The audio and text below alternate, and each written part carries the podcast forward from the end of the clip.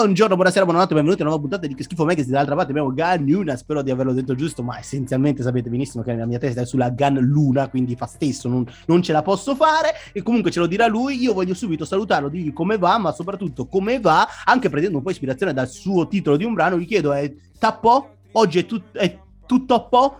Perché insomma è quello che dici tu, chiaramente io e l'accento l'abbiamo, l'abbiamo usato malissimo, perché io polentone che sono l'ho usato male, però hai capito il senso, ti ho fatto una me- mezza citazione di un tuo brano eh, da poco uscito mm, all'interno del tuo, del tuo album di, o, o CD di cui andremo a parlare, comunque come va?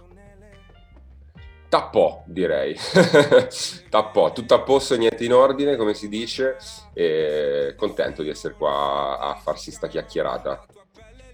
Ok, bene, bene, sono contento anche io più o meno, perché sai che come tu ben sai, non, non è che mi diverta tanto a fare le interviste. Preferisco avere cent'anni di solitudine prima di andare via, sempre così, andando a toccare qualco, qualcosa che c'è all'interno del tuo... Sì, ma così, giusto perché mi piace buttare dentro delle, delle, citazioni. Ma prima di farti questa domanda, perché sono veramente stupide, chiaramente io e presentare stiamo agli antipodi, come si suol dire, vuoi parlarci un attimo invece di ciò che hai fatto uscire da poco? Ma devi raccontarmelo con questa malegria che, beh, che sappiamo che ti contraddistingue. Quindi un po' felice, un po' triste, vedi un po' tu come raccontarmelo.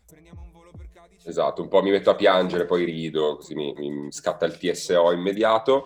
E sì, il, il, disco è uscito da, da, un paio di giorni, è uscito venerdì a mezzanotte, due o tre giorni. Eh, sabato ho, ho, festeggiato diciamo, l'uscita con, uh, con diciamo, la, il primo concerto ufficiale dove ho portato tutti i brani del, del disco di Malegria eh, qua a Milano, mia città natale. E, e guarda, io non, non, devo sforzarmi per essere malegro perché è proprio la mia way of life. Poi in un lunedì mattina piovoso a Milano direi che eh, o malegria o niente, nel senso eh, è, è il mio modo. miele da cacia sopra il pane, direi. A proposito di miele, e mm, dato che è il titolo di uno dei brani che troviamo all'interno di, di questo CD album che sia, ti chiedo di raccontarci eh, la storia di questo, di, di questo progetto, ma appunto come se tu fossi un'ape che sta facendo del miele. ok, allora possiamo dire che eh, mi trovavo mm, ormai due anni fa a svolazzare, diciamo, per per i boschi da, sol, da solo, piccolo, piccolo, fuco disperso, ehm, nel senso che avevo abbandonato eh, quello che era il mio, il mio alveare precedentemente, no? che era la mia eh, vecchia etichetta indipendente di cui ero anche cofondatore, eh, tutta la mia crew, in realtà poi ci sono stati vari svolgimenti per cui ci siamo allontanati e lì è iniziata appunto il, mio volo solitario dove eh, sono andato un po' a ricercare nuovi lidi, nuovi alveari e sono capitato, diciamo in realtà qua è, l'al- è l'alveare che ha trovato il fuco ehm, e l'alveare è l'etichetta indipendente di Alessandria Noises Records e con i ragazzi, insomma Roberto, Andrea, che fondamentalmente mi hanno, mi hanno un po' adottato, mi hanno adottato e mi hanno dato spazio eh, di, di, sperimentazione con il, con, il, con il, mio suono eh, e con il mio volo. E quindi mh, mm, ho fatto uscire qualche singolo eh, nell'ultimo anno e mezzo, per la precisione quattro singoli, mh, mm, per appunto iniziare a sperimentare questo nuovo percorso di sonorità eh, un po' più ibride, un po' più meticce, in bilico tra l'R&B, il rap, il soul, il pop e qualcosa anche di latino, essendo io un'ape italo-messicana.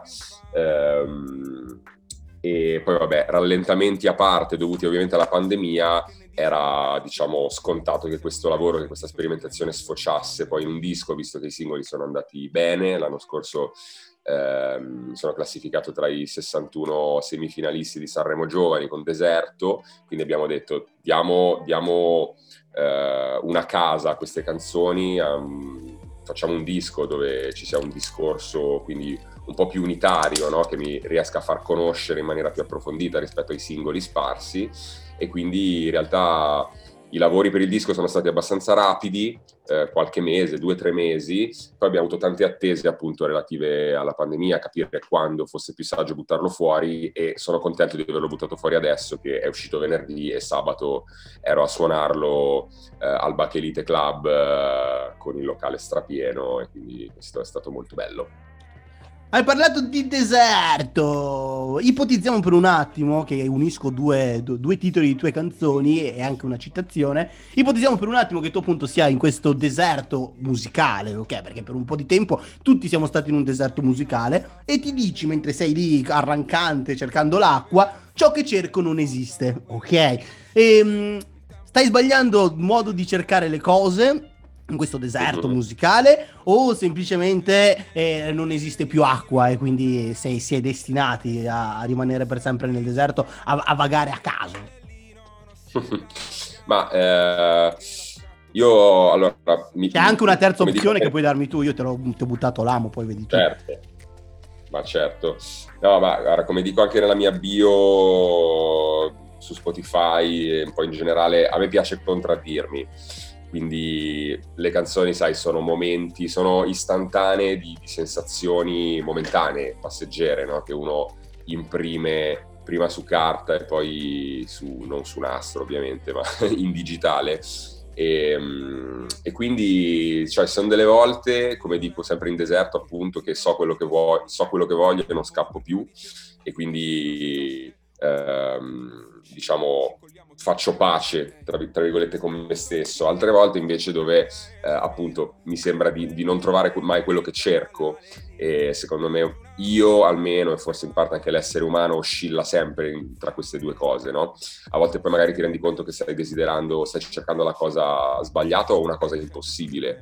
Ehm, per esempio io appunto hai, hai citato... Ehm, Cucurucucù, che è il brano dove parlo, diciamo, della mia appunto doppia appartenenza ai miei due paesi, quindi l'Italia e il Messico, e lì ne parlo dicendo non esiste ehm, quello che cerco, cioè una forma identitaria totalizzante che mi faccia sentire uniforme a una massa, in qualche modo, eh, massa non in senso dispregiativo ovviamente, questa cosa non la potrò mai avere, non l'ho mai avuta perché io sarò sempre in bilico per mia natura e per mia provenienza, no? E, e non ho mai voluto rinunciare a una delle due provenienze, quindi eh, in quel caso quella cosa lì non esiste, eh, si tratta di vedere che cosa uno vuole.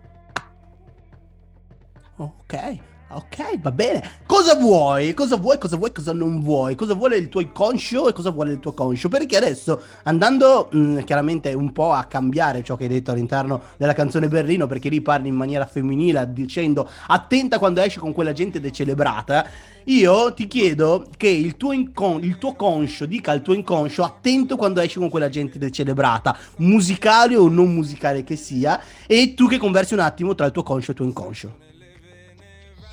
Ma eh, me lo dico spesso di stare attento a chi frequento, anche in un'altra canzone appunto dico il mio cuore è un condominio, devo stare attento a chi ci vive dentro, si parla di, di affetti in generale ovviamente. E vabbè, poi scherzi a parte, ovviamente Perlino parlando appunto di eh, istantanee di sensazioni, ovviamente parla della fine di un amore e quindi sai quando, quando finisce un grande amore si dicono e si pensano delle cose ehm, che a volte non si pensano davvero, magari si pensano in quel momento. Eh, invece riportandola su di me devo dire che eh, a volte il mio inconscio mi fa magari frequentare ambienti o persone che non, non, sono così positive in realtà per il mio conscio ehm, e quindi se dovessero dialoga- dialogare non so sinceramente cosa si direbbero, eh, cerco di farli dialogare sempre il mio inconscio, il mio subconscio, raramente mi riesce, forse quando scrivo le canzoni, ecco, quando scrivo le canzoni è il momento di armonia perfetto si dicono delle cose che non si pensano. Ciò che hai detto nell'ultima tua domanda, io prendo subito spunto e mi attacco all'ultimo quesito, che non è un quesito, ma in realtà è un modo per andare a chiudere le mie interviste, come le chiudo quasi sempre con tutti quanti gli artisti. Dove io chiaramente lo sai che la tua musica non mi piace, fai schifo e non so neanche perché ho perso questi dieci minuti di intervistarti. Per questo motivo ti chiedo anche a te, o nella stessa maniera, di dire esattamente il contrario di quello che pensi, salutando e ringraziando chi vuoi. Ma allora, io ho sprecato questi dieci minuti che potevo impiegare molto meglio. Non mi interessa assolutamente che nessuno senta questa intervista o il tuo podcast, visto che fa schifo. E anche la mia musica direi che non vale la pena di scoprirla. Non seguitemi assolutamente su Spotify, non seguitemi su Instagram e a mai più risentirci, direi. non concordo e addio. Ciao.